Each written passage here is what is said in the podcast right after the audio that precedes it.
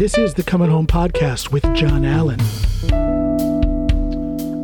Three, two, one. And welcome everybody to this episode of the Coming Home Podcast with John Allen. I am your humble uh, and harried post uh, host, not post, host, John Allen. and uh, today my guest is Adam O'Shea. Hi, Adam. Hi, nice to be here. It's good to have you here, man. How's uh, how's life? How's things going? Life is real good. Um, you know, my work's going good. Family's going great. We just uh, finally eliminated Donald Trump, so hopefully we can start to get our our former countries uh, or our, current countries, I guess, yeah. back on track. So things have been going good lately. Uh, do you feel like it's been a big, you know, and, and for those who are listening, don't don't turn off this episode and run away because we're talking about Trump and politics. This episode is not going to be just about that, but of course, this is a current event. It's a big event for for for those of us who are Americans. But but let me ask you this, Adam: is is I, I felt a physical change when it was finally announced that Biden won. How did that hit you? Did you get did you get that that you know the chills down your spine and that good uh, that g- good endorphin rush? Absolutely, yeah. absolutely. And you know when we saw the footage of the Americans celebrating in the street, I felt like it was the first time that people were happy. You know, there's been protests and and demonstrations and they all this tone of anger. And i'm really happy to see my fellow fellow americans celebrating. I something noticed, to feel good about. Yeah i noticed that too. Uh, they were in the streets. There was a lot of people in the streets and it was smiles all around you know, yep. before for these last weeks, these last months, people are out there, regardless of which side they're on, and they have this look of being in a state of combat, almost a military seriousness in their face. But this time, they were happy, man. And it was just, it's like, yes, that is America. That is yep, America. It, and, and you nailed it. It's a physical sensation. I feel relief. I feel happiness. Where it's been so tense and so angry for years. You know, we need to really come together and learn to love each other again and start to build back better. I'm, I'm glad you said that because I, I do believe it has to do with love. Uh, since when do Americans hate each other like what we've seen? And I'm sorry, I don't want to put any kind of false equivalency out there. Um, uh, I do believe that the, the, the, the, pure hatred is coming from the right and not from the left. There is a certain amount of arrogance that the left has. You know, all these hillbillies and these, uh, you know, these redneck hillbillies, they don't know what they're talking about. They're just following Trump because of this, that, and the other. So there's that, that, that left, that, that, uh, that democratic arrogance that's there. But these Trump supporters, they really hate all things Democrat. Yep. And I think that a lot of that hatred does come from the arrogance. I think what really turns them off is this, you know, their image of this East Coast or West Coast elitist attitude that they didn't feel like they were adequate. So the way they reacted to that was to come at the left side with anger and hatred. And I just, I hope we can evolve past this. You know, I, I don't hate people on the left, on the right. I hope they don't hate me you know, and we just need to work as one together. Well, I will say this the reason why I was about 60 seconds late, because I'm usually very precise about my time, but I was about a minute late uh, calling you up to get this started, is because I was in the middle of a, uh, let's call it a discussion on my Facebook wall. And, and I don't, I usually don't get angry at Trump supporters, but this motherfucker was, was, uh, yeah, well, I just called him a motherfucker, so that says a lot right yeah. there. I suppose so. Well, what this, this was a, this was a Norwegian Trump supporter, by the way.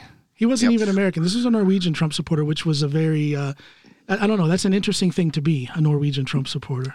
Yes. What I think we need to do, though, is to not gloat and to yes, not rub it in their exactly, face. Exactly. Resist the urge. It's so easy for me to go on now Facebook and find all those friends that oh, yeah. said all these awful things to me for years and go, ha ha, yeah. you know, elections matter, yeah. blah, blah, blah. But we need to resist that urge. And, yeah, you know, and I, I, actually, I don't have, there's really nothing for me to resist there. Um, I don't have any desire to do that. I really, I really don't.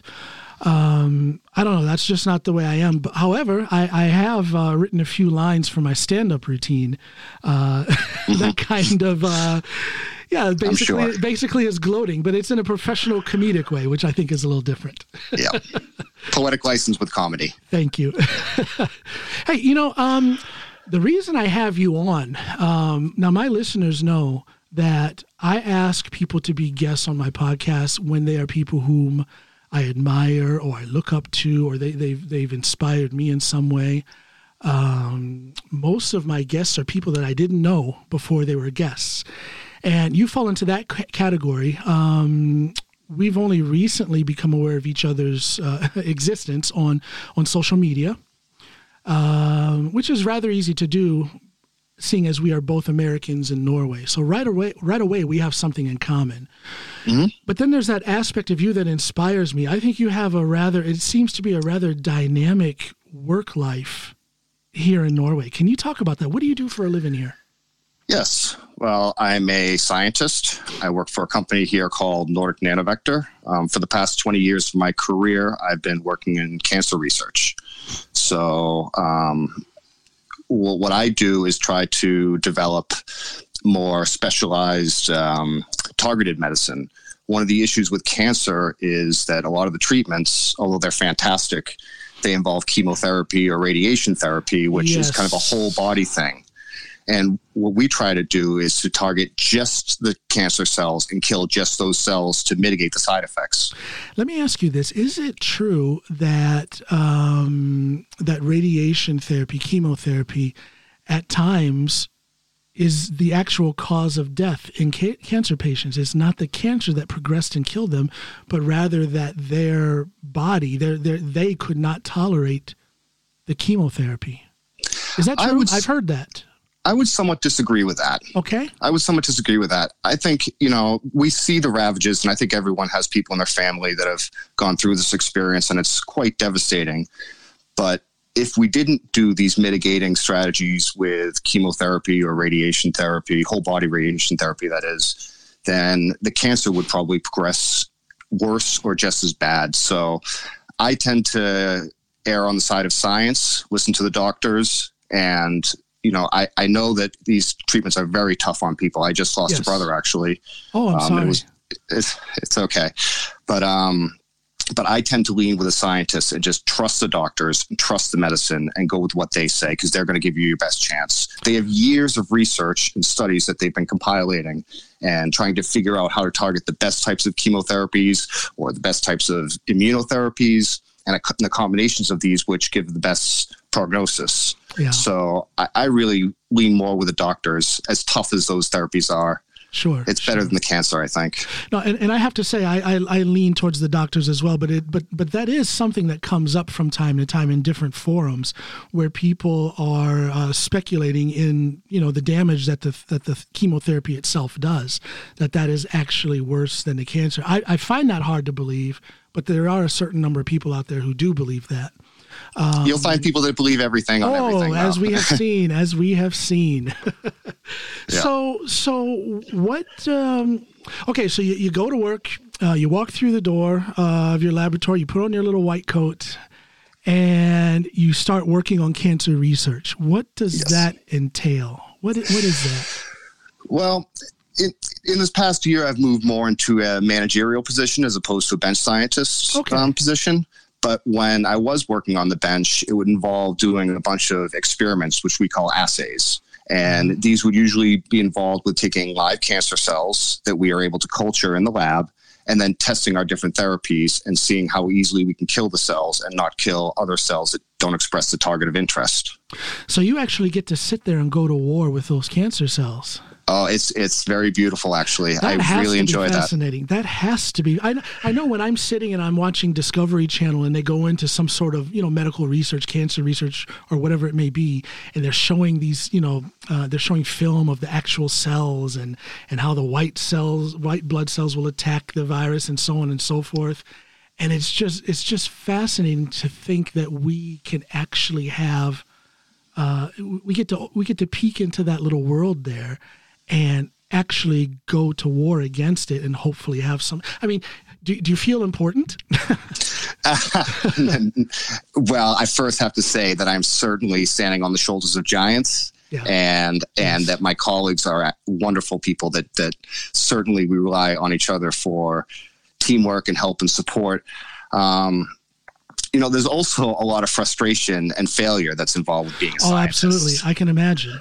I can imagine. So it's it's it, you do have those moments where okay, look, this drug's really going to work, you know, and you try to advance it, and it's really exciting, and you get to present it or publish it, and that's it's really a beautiful experience. Yeah, I, I was going to ask you: Have you ever been uh, at a in a position where you feel like you're right on the edge of some sort of breakthrough, and then you get that disappointment? Because you know we have to we have to recognize that there have been how do I say this? You know, of course, there's been progress in cancer research and the treatment uh, in, in the battle against cancer, but but there's probably been more failures than successes. I would imagine. Yep, the failures are actually kind of beautiful because it shows you what not to do. My you do biggest frustration. You do learn yes. from them. In other words, yeah my biggest frustration in drug development comes from the business side of it. Ah. Is that sometimes we work on drugs that have a whole lot of promise and potential, yeah. but because of certain financials and we don't have the support for it, then those programs get stopped where I really think they should have been developed more. So it's more that end that I get my frustration from. Well, how can, can we talk a little bit about the money side of things when it comes to cancer research here in Norway? Versus the situation in the United States. You mm-hmm. know, um, are there any benefits to Norway being uh, a country that is based on democratic socialism uh, with a pretty big change purse? you know, there's a lot of money here in Norway. Are there yep. advantages to that contra what we see in the United States? there are definitely advantages to that. Um, in America, most of it is investors and venture capital that right. support these companies, where we do get a significant of tax money spread out amongst the different biotechnologies uh, uh, companies here. Um, so it's it's yeah, I would say that definitely the environment here is a, a lot less cutthroat and a lot less pro development, and I think that that reflects on kind of the Norwegian Socialist Democrat society that we're here to help each other. We're here to advance things. We're not here to just make money. So, so you in your position of middle management, you don't get into the to the financing of the research at all, do you? Well, or? I have to I have to maintain a budget, and okay. I have to you know see what assets we have and stretch that budget and make sure that we maximize it. But um, I don't go out and try to raise money. I'm not in that type of position you won't go out and run a marathon and give uh, and and and and charge well, like hundred kroners per uh, per per kilometer or something.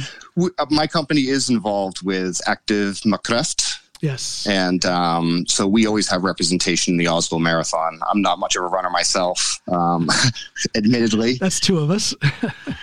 but you know those organizations are good because they let the community be involved. Now, sure, now, and they be and they bring awareness to the issue. Yeah. Yes, definitely. But uh, I think that the environment here is really good. Norway made a decision probably about maybe 10 years ago where they realized that it wasn't going to be oil money forever. So they've put a real conscious effort into investing into different types of technology. And what better technology to invest in than biotechnology yes. and medicine? Yeah. And so I think we've really done a good job in this country of diversifying away from just being an oil producing country and really investing in the future so in the foreseeable future, there's no um, there's no um, worries about financing the, the the cancer research being done here in Norway. It's a, you you have a secure budget, in other words. More or less. More or less. I tend to work for a lot of startup companies that it seems to you know we do have a limited runway and we have to really show good clinical results and results in a short period of time. But um, I think the financing is there. I think that the commitment by the Norwegian government is there, and yeah. that's a lot different than what, what what it was like when I was back in the United States. What uh, can you talk numbers? What kind of uh, budget do you have to work with? Uh, I don't know if I can get into that. Uh, There's probably some podcast. disclosure, some dis- disclosure yeah. issues and whatnot. But but you feel but, you you feel secure in the budget that you have to work with. That it's enough for you to be able I to do. do the work that you feel needs to be done it's also it's very expensive work. The materials that we work with are extremely expensive. The equipment that we work with is extremely expensive.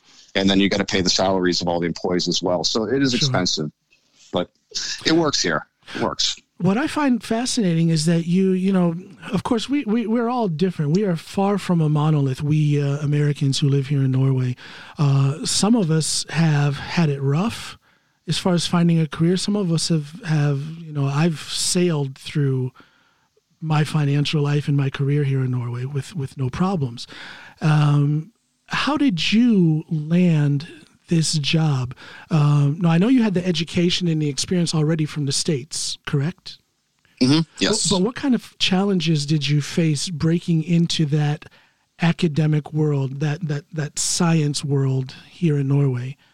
Um, because I would imagine, I would imagine, and this is this is a long formulation of this question, but just to round that round it off, I would like to say, I would imagine that there are some extra challenges being a foreigner coming into such a exclusive field of work. I've experienced that to a certain degree myself. I know other Americans have as well. So tell your story about getting into this field here in Norway. It wasn't easy. No. It wasn't easy, as you alluded to. Um, when I first came over here, it was 10 years ago. Um, just a little backstory on that. My wife and I had a child. We were living in Cambridge, Massachusetts. And um, what we realized after putting our son in daycare, which was extremely expensive, is that we were dropping him off in the morning and not seeing him all day Uh, and then picking him up at six o'clock at night. So we looked at each other and go, what are we doing here? You know, we need, we're going to miss out on the raising of our child Yeah. if we have to live this kind of lifestyle. So that's kind of when we made the decision to move over here. So when we first came over here, um, I wasn't able to get a job because I didn't have a residency permit. right. So the wife went and got a job. Her first job was a temporary job. So um, her salary didn't count as a full time salary. So when I first applied for residency, they rejected my application. Oh wow. So it was a very stressful time. Wow. I know, I know. It and you had stressful. already and, and you had already dropped everything in the states. You probably sold all your possessions, your home and whatnot. everything. And here you are, Everything. and they're telling you your residency is denied. So it was a little bit hairy at that point in time. Um, but what happened was is that when my son was enrolled in Barnehagen, which is uh, preschool daycare for any, any uh, non-Norwegians here, Yeah. that's when I was um, I went on Finn and I started to get my CV out there, and I was very fortunate to be interviewed and finally employed by a company called Algeta that worked Yeah. that was that worked in my field. Um, I have I have a lot of experience working with monoclonal antibodies. Um, and not to get too nerdy, I'll, I'll keep it simple go ahead, get nerdy. But you, we've heard this word antibody being thrown around now with COVID and different treatments. But what antibodies are are they're specialized proteins that are made by B cells, and they target a specific protein that are on the surface of cells. So if you can genetically engineer these antibodies to target just the proteins that are just on the cancer cells, you can just kill those cancer cells. Wow. Um, yeah, it's really cool stuff. Thereby, you- thereby potentially bringing an end to the need for chemotherapy, which basically attacks the whole body. Exactly, exactly. And sometimes the binding to the cancer cell will be enough to kill it, but often that's not enough. So, what I've been doing in my career is to add an extra weapon to the antibody. In my case, it's a nuclear weapon, it's lutetium 177. So what we do, so when we talk about weapons development, I kind of feel like I'm in the in the war against cancer, and I'm a weapons developer more than a scientist. Hey, I called it a war against cancer. Absolutely. Absolutely. Yeah, but I was. It, it was not easy though breaking into the Norwegian workforce. There's a lot of competition for jobs like mine. There are kids coming out of Trondheim that are very talented and very special that can There certainly do, do some academic, great work. yeah, there is an academic world up there in Trondheim for science that is just, yeah, it's world class. It's world class. Yeah. One advantage I did have being in this high tech field that other expats may have a challenge with is the language issue. And that is because it's a high tech field, everyone speaks English. And all our publications are in English, and our presentations and our meetings are all in English. So that was a real advantage that I kind of had as I opposed see. to some people in other industries. Yeah. You pretty much have to be a dumb podcaster and just speak English if you're going to try and make it in Norway, uh, unless, if you're not an academic. no, that that's um, that is interesting that the working language in, in certain fields, certain higher end uh, fields, is English, and you will see a lot of native English speakers gravitating to that kind of work if they have the background and education for it. Yep. At, at the lunch table and socially, that's a different story. I was going to ask you about that. When you're not at work, do you feel left out? Do you feel a little bit isolated because of the language issue? Or let me just ask you, how is your Norwegian? How is your Norwegian? My Norwegian is, is good. Okay. It's yes. good. It's maybe a notch below yours. I heard you on NRK last week, and like I said, I was shocked as to how Thanks, good your man. Norwegian is. But you bring up a very good point: is that I have to do this thing in my brain where I translate everything, and I have this extra step where it causes a lot more energy and, and angst. It really I does. think when when, It- when I speak Norwegian. Yeah, it's like I was telling you at that last uh, that first phone call we had, and and thanks for the compliment, by the way. Um, and yeah, I, I I do speak Norwegian quite well, but it is not easy because there's a, and it only takes uh, you know what a microsecond, however long it takes to jump from one neuron to another for the language to come out of the brain. But that process over time is tiring. Um, I would like to be a foreigner who can speak Norwegian and not get tired from it, but I'm not there yet. I speak it well, but it is a Herculean effort. It really is. Yeah. I work on it too. I've been trying, you know, to really watch more Norwegian programs, kind of watch the news in Norwegian. Um, a friend of mine at a party recommended to read Donald Duck in uh, Norwegian, and actually I've started to do that, and I think it's helped a lot. Hey man, pick up uh, pick up Calvin and Hobbes or Tommy og Tigern as I'm, as they call it here. Pick up Calvin and Hobbes. It's so much better than uh, Donald Duck. Okay. I got. I, they, they suggested for me that I should um, that I should read Donald Duck comics, and it, I just I've never been a Disney fan, mm-hmm. uh, but Calvin and Hobbes, I, okay. I, was I've always been a fan of that, so I picked up the Norwegian version of that. That yeah. that helped a lot, but also listening to music, um, you know, getting a CD or an album and reading the Norwegian lyrics as I'm listening to them singing in Norwegian. I did that as well when I first got yep. here. So another disadvantage we have is that as Americans, everyone here speaks English. So all my friends and family, although the family now, my in-laws have been forcing me to speak Norwegian, and they'll, they'll start to only speak Norwegian to me. But I think that's a good thing. I need to get better. It's hard. I speak Norwegian socially, except for when I'm working, you know, if I'm working directly with music, if I'm in the studio with someone, or if I'm performing on stage, that music world is in English for me mm-hmm. because I, I, have to be myself. And then when I do my stand up, I do that in English as well. But otherwise, socially and anything job related, uh, I, I do it in Norwegian. And if someone wants to speak English to me, that's fine. But I always answer in Norwegian because I could see myself getting spoiled speaking too much English and then losing my Norwegian skills. And I'm terrified of that happening. So, yeah, you, you allude to a good thing there is that I can't be myself in Norwegian yet. Exactly. I can't really express myself the way that I want to express myself. I can speak, you know, nice, polite Norwegian in a sure. conversation with a stranger, with a, or at a party, and that's fine. But if you really want to talk to me about something, it has to you have English. to switch to English. Yeah. And I'm working on that. I really want to get to the level where I'm completely fluent and can think and feel in Norwegian but I haven't reached that threshold yet. So, so what do you do in the house then, as far as the language? Do you switch back and forth depending on who you're talking to, whether it's your wife or your kids, or do, do you just speak English, or how, how do you work it out at home?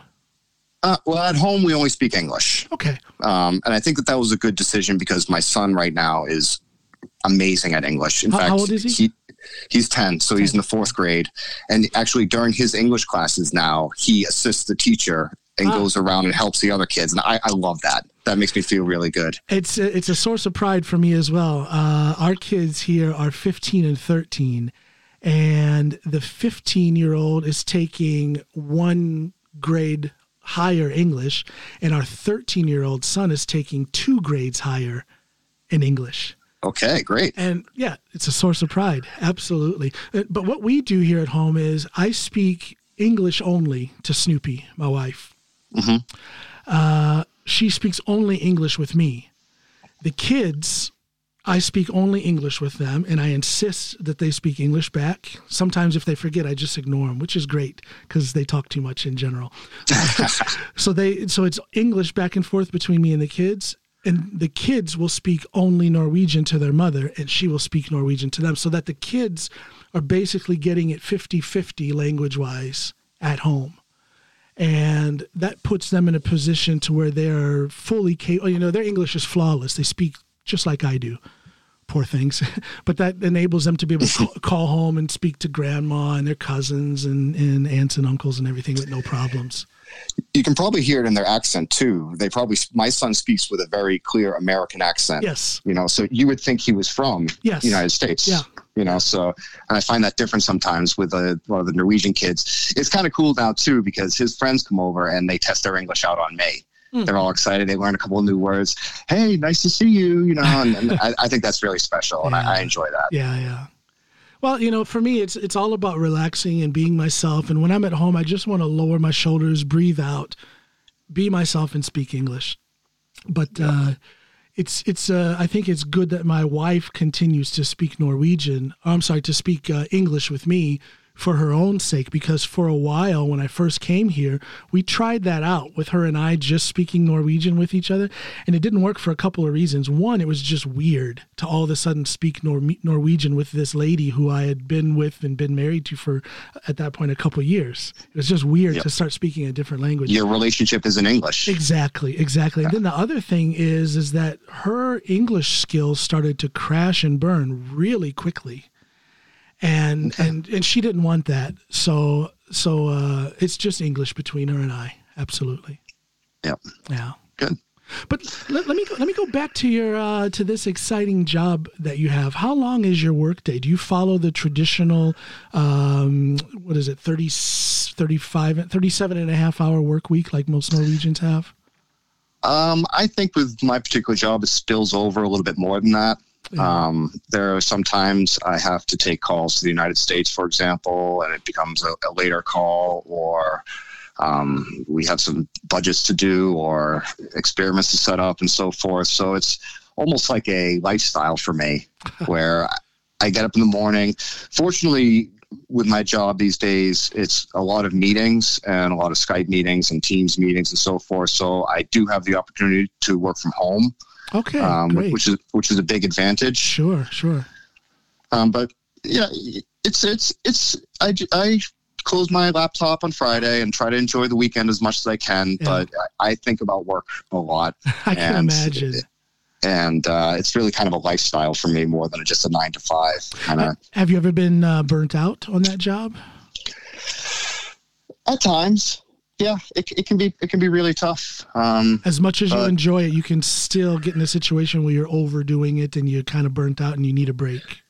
Yeah, but you know, I feel like I'm in the game, and yeah. I feel like that's a, it's an exciting game to be in. You know, at some point I'll retri- retire and be able to enjoy science from a outside perspective, and I think that's going to be great. But right now, I really like being in the game, and. I enjoy my job, and it's it's it's a rush for me. It's a thrill. Can I ask how old you are? I am 44, just turned 44. 44, a young cat. yeah. Uh, and how about that, but oh, 44. I remember 44. I do remember 44. uh, and how old were you when you were finished with your college education and then into the workforce doing what you do, what you're doing? Well, that, that's an interesting story. I um, Tell I finished my un- I finished my undergraduate in 1999 from University of Maryland, and at that point in time, I really didn't want to continue to go on to any graduate school. I want to get out there and get into the workforce and, and do something. I had been in school for 18 years, and let me just get out there and do that. Yeah. And so I went into the workforce right away. I got some jobs. I was fortunate to live in Cambridge, Massachusetts, where there's a lot of biotech and a lot of um, technology companies. So I worked there for a few years and I realized that in order for me to really advance in my career, I did need to have some more education. Ah, so, okay. so what I did was there was a, a very nice program out of Harvard University where they would take professionals like me that didn't immediately go to grad school after their undergraduate. And what you had to do was you had to take three classes and get an A in them and then have a couple letters of recommendation, and then they would accept you into their graduate program. Okay. And that was a real great opportunity for me because at that point, I really need, I realized that I need a little more education, a little more of that type of um, experience. So what happened was I didn't finish this master's program until I moved to Norway. Oh, so, okay. Okay. So I had finished up most of my classes. I had four classes remaining in yeah. my master's program. Yeah. And I was able to finish those online. And in fact, I had to take an exam in Oslo a couple times had to pay a service to have a proctor watch me take an exam. I see. But it worked out. So I only recently finished my master's degree probably about six or seven years ago. Okay. Well, that's just beautiful that you were able to do that because, again, to just to compare with uh, some of the issues that other Americans in Norway have had, there are people who are yeah, they're almost crushed because for whatever reason they were they, they had to drop everything. They had to move to Norway and and and it was a break in their education and they have not been able to get it back up and running again because of the in- inability to do it online or for you know it's not transferable to Norway. So that's uh, that's a stroke of uh, luck that you were able to do that. I, and I can't stress that enough. I've had a lot of opportunity and a lot of luck in my life. Man, that's so beautiful. That's beautiful. As, as, as, much as I want to take credit for working hard and taking all those tough no, classes, but you know really what? but you know what? Take credit for that because I, am a believer in there. There is such a thing as luck and, and and fortune, but if you don't do the work to position yourself to recognize the luck and the fortune and the opportunity when it's there, then luck and fortune and opportunity mean nothing. So that's um, oops, somebody tried to call me. Uh, so that is a, uh, you know, that's to be commended. Not everybody is in a proper position to take advantage of those things. Thank you for saying Absolutely. so, but I, I, do really do appreciate the opportunity and luck that I've had. Hey, I'm life. I'm just trying to be nice to you. You might save my life. You might save my life one day. I hope so. Well, I hope you don't get non-Hodgkin's non-Hodgkin's lymphoma, and I have to save your life. Let's let's hope for that route instead. Ooh, a little a little dark comedy here. So, so you, um, so you're doing this cancer uh, research thing. It's a serious job. Um, you you enjoy it, uh, obviously, but it is stressful. What do you do to unwind? Well, my main activity, and I mentioned to you this, I think in a in a maybe on the phone, but I, I like to play music. Yeah. So I'm a guitar player. I've been playing since I was a teenager, mostly heavy metal style, Slayer, Pantera, that type of music. Oh man, Pantera, yes. Um, and that's a really good release for me because when I'm playing music, it forces me to be in that space. When you and when you're playing music, everything else just disappears. It's I can't think yeah. about my bills. I can't think about my job. I can't think about I have to fix the roof. It, nothing. It's nothing. all out there and I get to be in the moment of the music. And what's been really special over the past couple of years is um, I've given my son, I, I, got him some drum lessons.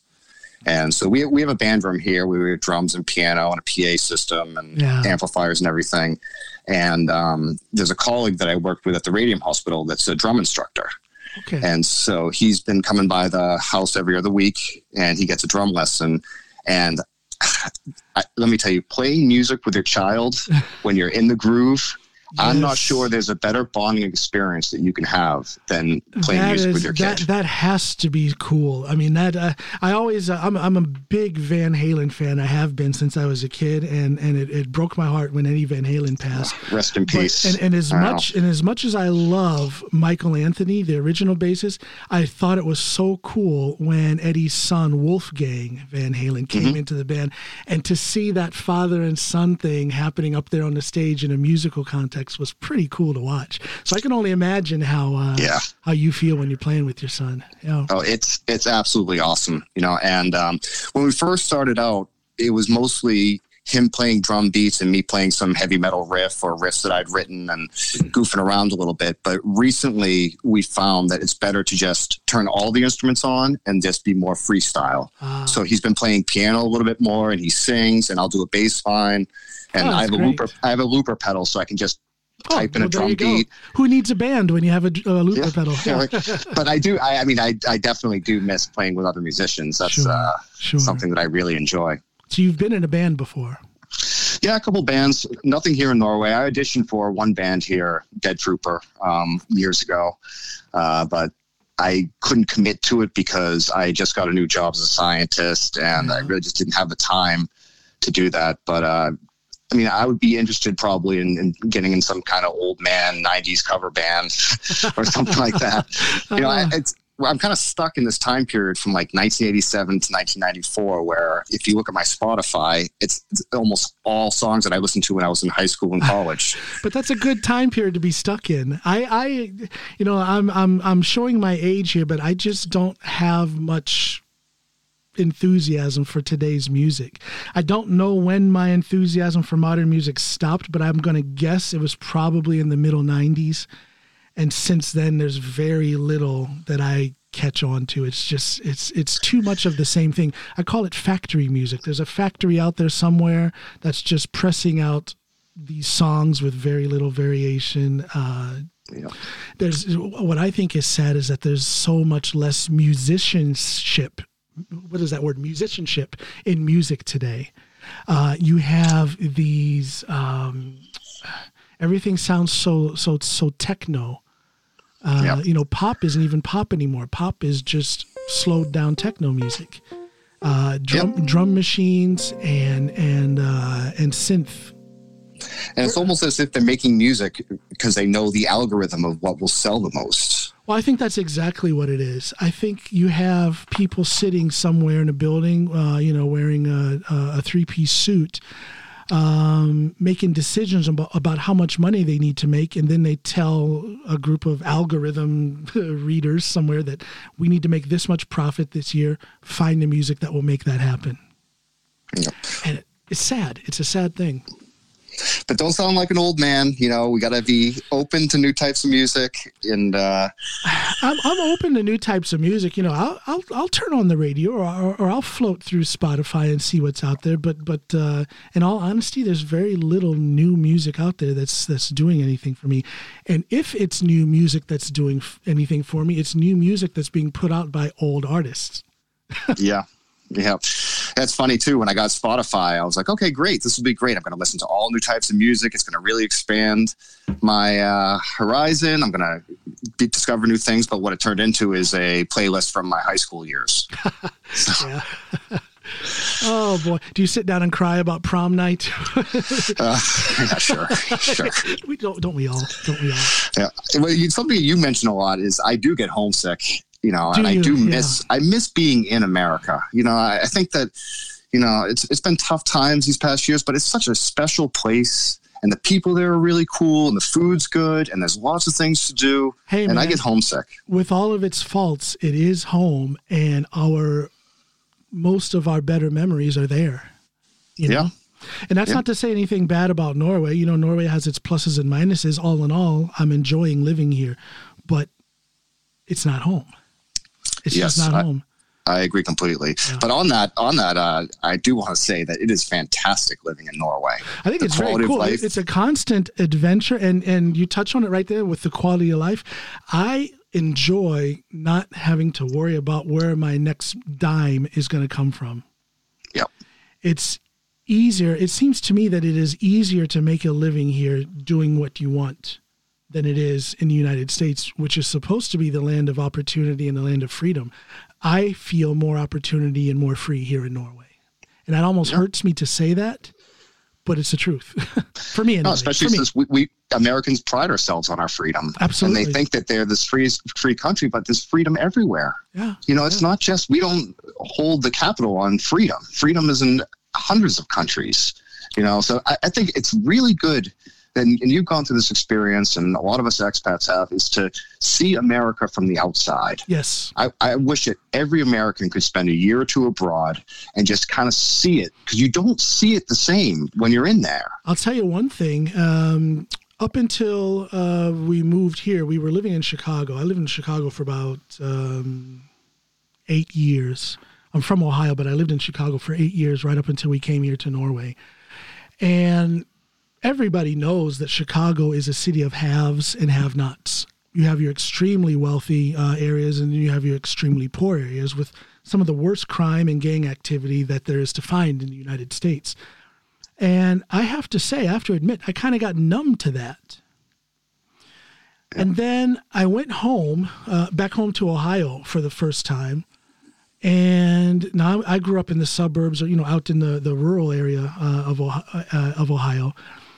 But I remember that first time going back, and I was in the city to visit some family, and to me, it was this screaming example of fact, and so easy to see that at that time, at least that city in Ohio was a city of haves and have nots. Yeah. To see the poverty in the people is something that, that I don't think you can truly grasp unless you're living in poverty yourself in the United States or if you've come from outside the United States after a long absence and come back and then you'll see it. To Yeah. me, that is the biggest difference between the United States and Norway. Of course, you have some people who are struggling to a certain degree here in Norway, but you will not see that abject poverty that you can go pretty much anywhere in the United States and see. you, t- you touched on a good thing there, and there's been a few good documentaries on NRK lately that talk about this. I don't think Norwegians realize the extreme poverty that we have in America. There are people that are really struggling there. There are people on reservations that are worried about water. There are people in inner cities that are worried about food. And yes. I mean, it's yeah. really extreme. And mm, I'm hoping that with this new administration, we can start this kind of LBJ type thing, with yeah. war on poverty. Do you, you know, because that's the number one problem. Do you think it's going to happen? I do. I think, I, I think I'm this administration. optimistic. I'm very optimistic. I do believe that this, uh, you know, people can debate whether or not uh, Biden and the incoming administration truly cares about anything other than themselves. But I do believe that there has been so much um, I mean, it's it's just obvious what America needs to to focus on after these last four years. It's very obvious what the the struggles of America are. So I would think that at least for a political advantage, the incoming administration will take uh, will take up this this task with poverty and the inequality that exists, whether it's racial or financial inequality. I do believe yep. they're going to take it up and do something concrete. I do too. I, I, I don't mean to be so negative. The, the, the three things we got to work on are poverty, healthcare, and education. If you can handle those three problems, then that solves a whole bunch of other problems. You know that, that so I just we really need to fix the poverty. Of course, we have a bunch of other issues. The gun violence is an issue, and the infrastructure sucks. but I think those things. things. But I think, for example, the gun issue and uh, and and you know gang issues and, and crime issues will be solved if we can fix the poverty issue. I agree. A healthy, educated society does good things, and all things trickle out from that. Absolutely. And that's there's one of the great things about there's Norway. A, there's a trickle down policy that I can get behind. yeah, absolutely. As, as, opposed to tax cuts for the rich. As opposed right? to tax cuts for the rich. oh yeah, but the, the wealth inequality over there is really a big issue. And over these past four years, the richer have become rich. It started with Reagan, so it's not a Trump phenomenon no, or a Trumpism no, phenomenon. No. But we need to really shorten that gap you know, and really make sure that poor people have a living wage. So I'm hoping that one of the first things that the administration does is do a $15 minimum wage. Bang, yes. right away, yeah. get that one done. Because if you're making $7 an hour, there's no place in America you can live on. You can't that. live on that. You just can't do it. And for those who say, for those who are so cold hearted as to say, well, you just need to set yourself up to get a better job than a minimum wage job, it's not that easy. I hate not, that attitude. I hate it too. I've seen it. I saw it as a police officer in the Chicago area. There are people living there and in other cities, but I know what was happening in the Chicago area. There are people who are living in abject poverty and they haven't seen anything else in their family for generations. They have no role model, they have no pathway towards a better life. So there comes a point where something has to be put in place by the government uh, yep. Now my libertarian friends are running away from me screaming, but so, at some point the government has to step in and and um, and yeah, and give something to people. Open the door at least so that you can get it yourself. Because right now the doors are closed. Yep. This this whole attitude of I got mine, you didn't work hard enough to get yours is just terrible. And that's not American. That's not American. Thank you very much. That is not American. And that is probably one of the biggest explosions of un-Americanness that I have seen during the course of this administration. That that that widespread attitude that you know, if you're not one of mine, if you're not in my circle of influence, then then you can just go to hell and and I'm not even going to wish you good luck.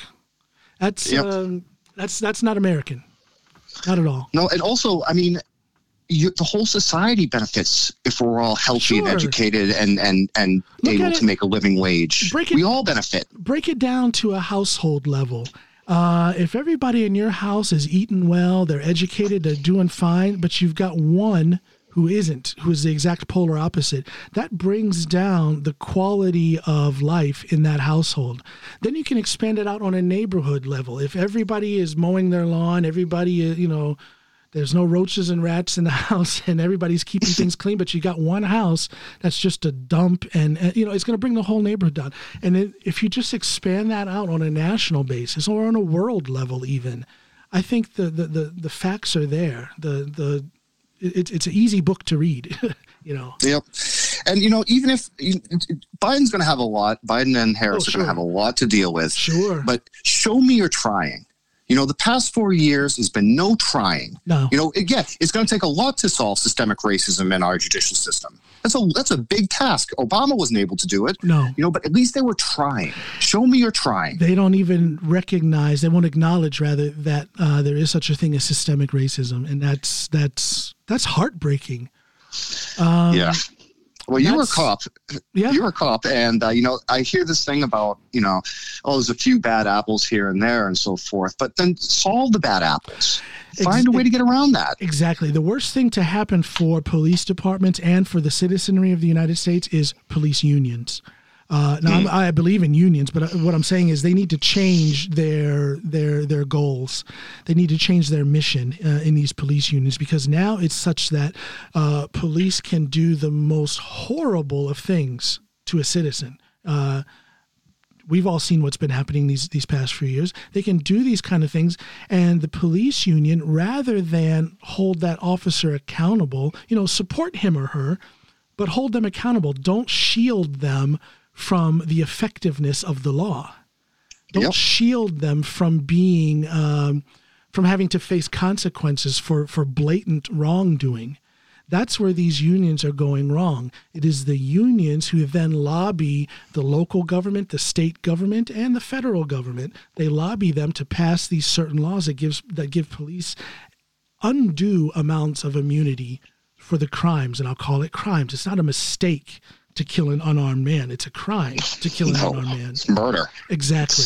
So I think these unions are just um, they have a misplaced loyalty. They really do. Yep, I I agree. And just to add on to that, I mean, my wife and I have both in our time in America faced harassment from the police. Nothing too serious, you know, we weren't beaten down or anything like that. Hold on, let me we're fix. white. Let me fix. I was going to say, let me fix the lighting on my phone here because I thought you were white. There we go. Okay, yeah, there we go. well, I, I have to be in my bedroom for this. Uh, my wife's working out in the living room, but but we're white and we Yeah. faced harassment. Yeah. I couldn't imagine what it's Yeah. like to be a black man growing up in the inner city somewhere, and you have to in a, you get pulled over, and all of a sudden, okay, get my hands on the steering wheel and don't say anything, Well, yes well- or no, sir. And You know, let me let me tell you this. You know, I uh, I've been having this conversation with Snoopy for for quite some time now. Uh, especially our daughter. You know, she's 15, so here in, in another couple of three years, she might want to go and study on an exchange student program in the states. And if things don't change from the way they are now, I don't think I would feel safe with her going there as a black girl. Yep, and, and you would have to have the talk with her about this. Is listen, people Can are going to look at you differently. Well, well let me let me let me get you hip to something real quick, Adam. Uh, I've had the talk with them already here in Norway, and I feel I don't feel it's as uh, you know the dangers are as prevalent here in Norway, but but that talk needed to be had. I've seen things here as well that I'm kind of like ah okay yep, there there is racism here. yeah yeah it's a different kind. It's a little more subtle. It's less brutal. Um, how how can I say this? I don't fear for my safety here in Norway, being a black man, but I have faced more open discrimination here as a black man than I ever did back home in the states. That's the truth. So it's weird. It's a weird kind of racism here. Yeah. You, you bring up something in your podcast often too is that when you find out when they find out you're an American, then all of a sudden that changes the dynamic of things. Yeah, You know, yeah, so that, that's an interesting thing. You know, it's um yeah, you know, it's almost as if they're waiting for me to say when was the last time I ate human flesh, you know.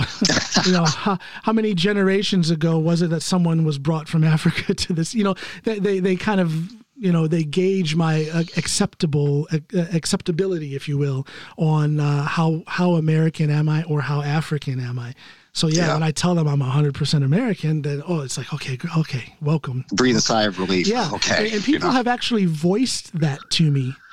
They have actually said, "Oh, you're from America. You're okay then."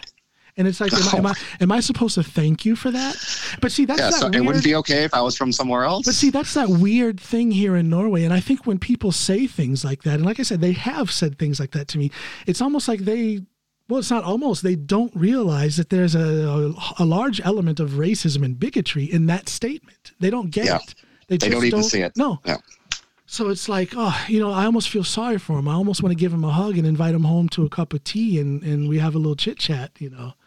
It's um it's different. But you're doing you're doing good with your podcast though. You know, one of Well, the one of the good you. things Thank you. one of the good things if we can switch the topics here Sure, is sure. that I you know, what I like about your podcast is the the diversity of guests that you have. You know, and that's kind of why I called you the Joe Rogan of Norway. Which you know, is a humongous compliment because that guy is uh, someone whom I look up to. So thank you.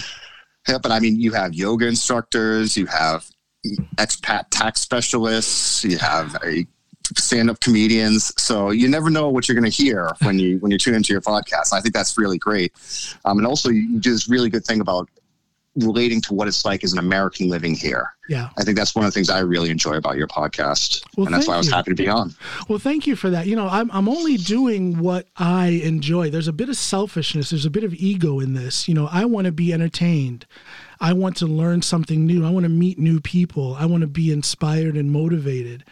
And that is what I base my guest list on. You know, I'm going to ask people who fill in those holes. You know, someone who in, who, who I'm interested in, someone who motivates me, someone who entertains me and I guess I'm I'm just fortunate that there's enough people who who who want to come along for the ride. Yeah. So You're doing a great job, John. Well, thank you. It's a Great- humbling. It's a job. humbling. It's a very humbling uh, thing to hear. I still, I still can't believe uh, that I'm getting the response to this podcast that I'm getting. I still can't believe I had four days of national media last week, and my mind is still blown from that. You know, to be on national radio and national TV four times last week. It's it's not. That's not normal to me. Do you, do you think that stems from the podcast? Absolutely, it does. They've all told me it's because of the podcast. Either they, either these producers for these news programs have heard it themselves, or someone has told them about it, and then they contact me. So I, it, it's a blessing. What can I say? I mean, I, I'm uh, I am a very, very, very blessed man. I say like you're is. also you're also a very interesting character. I mean, former Marine, a, a truck driver, Southside Chicago cop. I mean, that's quite a uh, CV. And you're like the Norwegian powerlifter champion or something. yeah, I mean, yeah, yeah. That's a quite a Renaissance man type of thing. yeah it's it's uh i'm i'm just i'm just having fun i'm just fortunate to be in a position that and, and again it almost took me to it, i had to move to norway to get into this position to be as free as i am and to be able to have the time and the ability to just do the things that i like to do so Yeah. that, that's what you're seeing i'm just having fun i'm That's just great. having And fun And, and you know, you have a nice, calm voice that you know lets people have a conversation. You know, puts people at ease. I listen to some podcasts, you know, like uh, Pod Save America or something, where it's very tense and oh, Yeah. blah blah blah. You know, when I listen to your podcast, it's relaxing and it's soothing, and you, and you, you really put the guests at ease and kind of get them to open up and talk to each other. That's that's a real art. Well, thank you. Uh, you call it an art, but really, man, I'm just, I mean, there's really no technique to this. I'm just, uh, you know, you're a guy who I think is very cool. I'd like to call you friend and brother, and I'm just talking with you, you know, and, and, anything that happens is as as organic as it can be. It's just a, it's just a you know it's a conversation. I think a lot of you know you mentioned other podcasts that sound a little tense a little harsh a little bit less uh a less less entertaining. I think it's because they're so scripted. Mm. um, to me, and I think to a lot of people, the best podcasts are the ones that are not scripted. The ones that where it's it's either a guy or a, or a lady solo just riffing on what they want, or it's a conversational type. You know, this isn't an interview. This is a conversation, and I Yeah. and I, I think it puts it puts me at ease. It puts my guests at ease, and it puts the listener at ease. So I think I just fell. Fortunately, I just fell into the right thing just by being clueless. I, I was clueless. I didn't know how to do this. I didn't know how to start it. I didn't know what it was going to be. I just started doing it. And I found out that the best way to do it is to not try, just be myself. Yep. There it is. There it is. Yeah, I, I, I thought about, you know, writing down a couple bullet points before this call and okay, maybe I should talk about this, make sure I get this in about cancer research, make sure I get this in about living in Norway. But what I thought was no, just have a conversation. I just think- sit there and, and I'm on the phone with John and that's it. And I, I, think that's that's why I like Joe Rogan's podcast because it can be about the wildest of subjects. You know, he's had some of the smartest, most intelligent people in the world on there, and all they do is sit and talk shit for two hours. But I love that. yeah. You know, you get some kind. You know, I can't. No name comes to mind, but he could have. You know, some. Sci- There's this guy. I cannot remember his name. He has his own podcast as well. He's a Russian immigrant to uh, the United States. He always walks around. He looks like Men in Black. He's got like a skinny black tie and a black uh, suit. I can't remember his name. Um, MIT educated, one of the best uh, uh minds uh, to be found in the world. But when he comes on Joe Rogan's podcast, they just sit and talk shit. Yeah. And laugh and just you know, it's just a conversation that that most people otherwise would never get to hear. So there's Yep. something there's something about the organicness of that that that's that's attractive to me. That's the kind of podcast I like to listen to.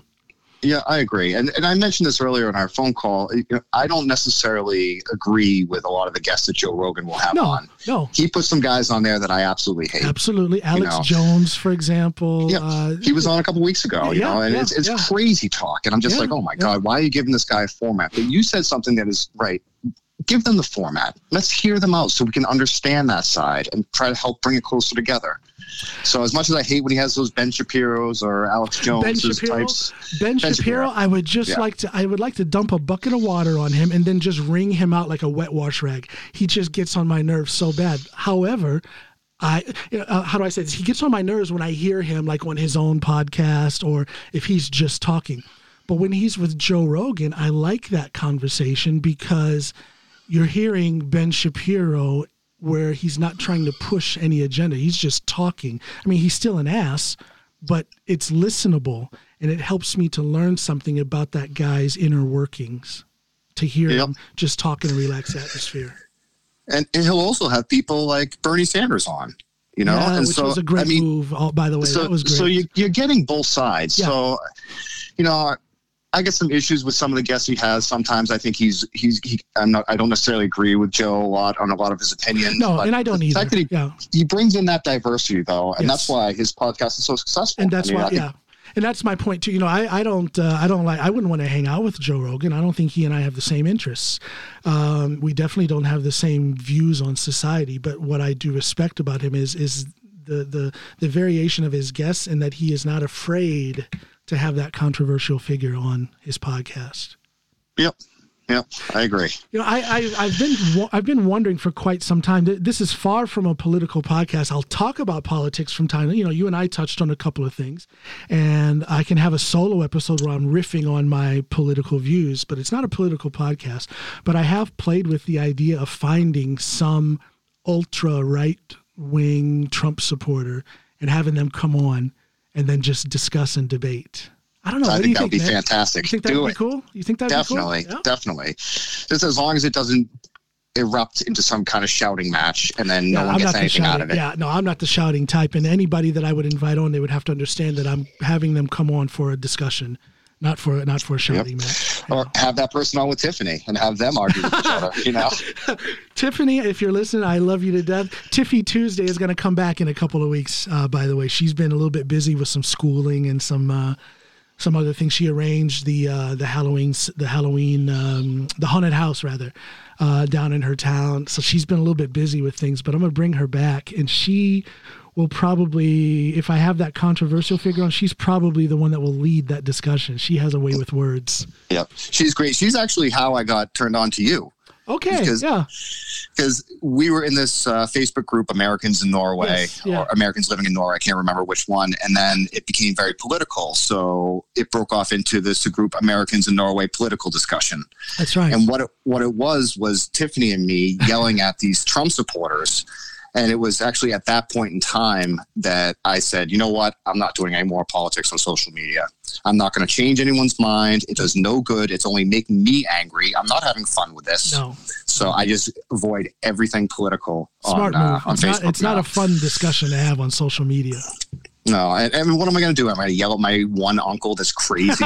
you know, what one good t- technique that I have though is that I have friends on Facebook that are crazy conspiracy theorists, they're big Trump supporters, and they post all this crazy, crazy stuff. But what I do is I silence them for thirty days. There you go. And then I don't have to hear all their crap and all their feed all the time. And then every 30 days, I get a reminder of, oh, yeah, that's still out there. And then I click another 30 days. And that's very therapeutic I, for me. I have begun over the last two, two and a half years, be started to use that function quite a bit. And believe me, it does, uh, it does make you feel better. Yep. Yep. So Tiffany, yeah. So t- Tiffany is, um, she's a bit of a lightning rod. She's not afraid to speak her mind. Yep. I've never met her personally. Oh, she's the best. I, I, love her posts on Facebook, and I think that we have very similar views on pretty much everything. Let me tell you, the way she posts, that's the way she is in person. No, that's awesome. No filter. She is exactly what you see in her post right there. Yeah. That's awesome. So, and she brings a good perspective too of being the you know single mom living in Norway, struggling artist, yeah. putting herself through school. So it's a really good person to have on your podcast and to dig into. And she will uh, she will disagree with me, but I look at Tiffany as a success story and an inspiration. Um, you know, she will tell you that she's struggling, and she is but in that struggle is an enormous amount of success and betterment. Um, yep. She's been through uh, she's been through some things, but she's still standing, and and her her path going forward is just, I mean it's it's it's looking pretty bright. I don't know if you've ever seen any of her art. Have you seen some of Oh, it's amazing. Oh, amazing. I, I was shocked when I saw her art. Uh, I've amazing. seen pieces that she's done. I'm like, "Oh, that's a nice photograph." And it's like, "Wait a minute. No, no, that's, that's real. Pa- that's painted. painting. Yeah. yeah. She she has um, it's almost a savant type of skill that she yeah. has with putting these images down on on a canvas. It's it's a, it's amazing. It's unbelievable. I am not an artist, so I am always impressed when people can do that kind of stuff. It's amazing. She, uh, she is a struggling artist at the moment, but I don't expect her to be struggling forever. Uh, eventually, somebody is going to latch on to. I tell you, if I had the finance, I would sponsor a uh, uh, a showing, a gallery for her work. Mm-hmm. That's that's how much I believe in it. I would I would invest in that. I would sponsor it and and and and just put it out there. That's how good that woman is, and that's how much I believe in her. But I'm not rich yet. I'm not rich yet. Not yet. I'm working on it. I'm working on it. yeah. No, so what's uh, what do, what do you have in the future now? Um, if if we can go back to that uh, fantastic job that you have, are you working on any um, big breakthroughs? Do you have anything that you're able to talk about about what's going on development wise? Um, there's not so much I can talk about right now. Um, there's actually a lot of different competing technologies coming out right now for cancer treatment. In addition to what I do with the monoclonal antibodies, there's also a whole other world where it's called CAR T technology, where they're actually taking your T cells out of your body, transfecting them to recognize the cancer cells, and then utilizing your own immune system to attack the cancer. And that's that's a fantastic science and a great technology. It's a little expensive. I think um, that's well, going to be a problem. That's kind of like plasma replacement therapy. Uh, people do it for shoulders, knees, and whatnot, where you, you take your own um, you take your own blood cells and cultivate them, and then put them back in, and they're kind of yep. built, they're kind of built in with the right amount of juice, if you will, that you need for your body. Is it pretty much the same concept? it's similar. It's because similar it, because it, because it's it's individual per patient, correct? You couldn't take yep. another person's uh, no, because they would reject that those cells exactly. are not your your own cells. They'd recognize as those as non-self, exactly. and therefore they'd be rejected.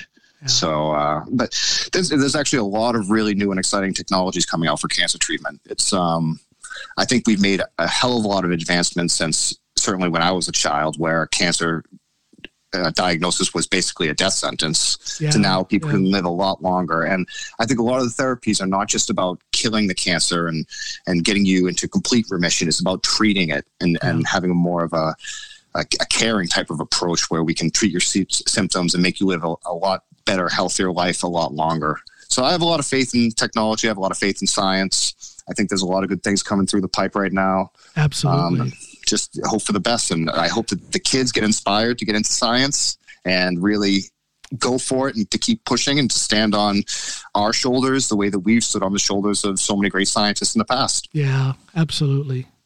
Well, I tell you, I, I have so much respect for you in the in the job you do. It's it's important work. Like I said, I, I said it half jokingly, but the truth is, is something that you do might save my life one day or the life of someone I love. So you uh, you're doing some important work, man. And uh, hats off to you. Hats off to I, you. I appreciate that. You know, a lot of it is for me aside from obviously helping sick people get better, is I really want to kind of work to expand mankind's knowledge and understanding of science in general.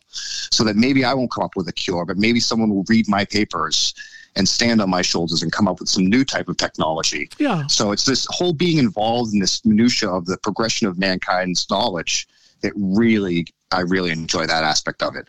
But of course, uh, you know, it's it's the patients first. I used to te- I used to teach kids at the Radium Hospital. And what I would do is before we'd walk through the doors, I go, see these doors here? Some people aren't walking out of these doors. So do your job. There you go. You know, and I find really inspired. Hey, people are waiting on us to do our job. We're doing God's work. You know, So let's you- let's so, do it. So you taught there. Now, was that in regie of a of a university or? Yeah, they have the the Norwegian Veterinary Institute had a program where they they had they wanted some of their students to go through and work with the real scientists Okay. and spend some time and and talk about what they do, show them the equipment, kind of walk them through what an experiment would look like. And I found that experience very rewarding. I really Oh, enjoyed oh, absolutely. Yeah. inspiring kids. I mean, I, and I hope I did a good job. I hope I made it exciting and cool, and you know, to really Well, kind of get them into it. Isn't, isn't that such a good uh, good thing to do? I mean, I was uh, I was a teacher for a while. Uh, my first job actually in Norway was as a teacher and a uh, project leader for a school project, and that whole thing about influencing a child's life and seeing of course there's a lot of heartache and a lot of times you don't you don't win but when you do win and you do see that you've changed that child's life oh my gosh there's there's very few things that make me feel better than that if when i think back on those days. And it was pretty interesting because this was back in 2002 so i see these people who were my students at one time and i see them now as adults and it's like yeah it worked. You know they Yep. took they took something and carried it with them throughout their life It, it being a teacher is probably one of the most noble noble professions really that you could do. it really is I, I have I have nothing but respect for teachers, especially now that we went through a little period here where I had to homeschool my kid, yeah. And my wife and I were running from meeting to meeting, and to sit down with him and to have the patience, and he gets frustrated, and I just I have nothing but respect for teachers. I think they're they're doing really great work. Yeah. They're underpaid in America. That's something they need to fix oh in America. absolutely absolutely You know, give Well- because the first lady now is an educator, so we'll see what happens. We'll Yeah. see what happens. Yeah. I hope for the best because I mean that's the, one of the problems is that you come out of university. Well, I could get a job working for industry for for twice as much money, or I could get a job as a teacher and make barely living wage. Yeah. So you're losing all this talent. That, that these people could be great teachers, but why would I be a teacher for forty thousand dollars a year when I can work for eighty thousand dollars a year? Yeah, you know. Yeah. So pay teachers a lot. Pay I'm them more. Really, Pay them more. They're doing a fantastic job already, but pay them more and they'll do an even better job because a lot of stress I do believe that you can pay for stress to go away. I believe that. So pay these teachers so they can relax a little bit better and focus on our children more. Yeah. but it, and it goes back to healthcare and education. There you go. Go- healthcare, poverty, and education. Full Just circle. hammer those three things, and you'll have a better society in the end. Full circle. Full circle. Yep. Well, listen, man. Uh, thanks for doing this. Uh, let's call My this. pleasure. Let's call this conversation number one because we're not done yet. You know, we're gonna we're gonna keep going here. Uh, you'll be back on I again. certainly hope hopefully, so. uh, hopefully we'll get a chance to meet up somewhere. We we Americans we need to we need to have some kind of uh, some kind of get together. I mean, there's so many of us that only know each other online, and we need to need to see some real faces. I agree. I agree. I, I think I've only seen my family for like eight months. It's been crazy. It's crazy. It's crazy. But when you have a good family, it's not that bad. So Yeah, they're okay. they're okay. They'll do. They're still alive anyway. Yeah. Well, listen. Uh, thank you so much for uh, for doing this. I truly appreciate it.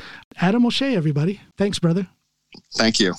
And for those of you who have been listening, please go on and check out the Coming Home podcast with John Allen on my YouTube channel. The Coming Home podcast with John Allen. Check it out. Bye, everybody. Thank you and goodbye.